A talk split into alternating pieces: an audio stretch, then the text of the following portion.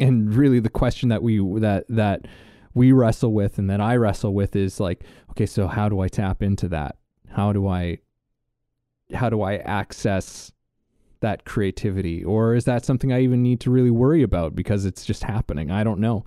That's a whole other can of worms, but um where does creativity come come from? I mean, it comes from everywhere. That seems like a it seems like a bit of a cop out answer when I say it out loud, but um, that's kind of that's that's where I'm at with it. Hmm.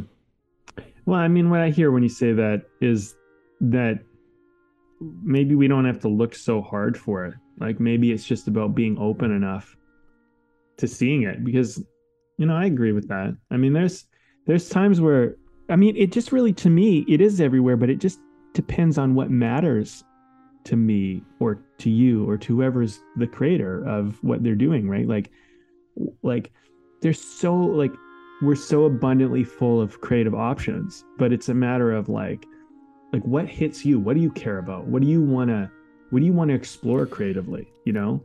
Well, you know what what you're saying what brings in and I'll maybe add this to the answer, but like in terms of a more sort of like where does it come from? Like everywhere I, I still stand by that, like because it's every like in it's always present. Creativity is always present.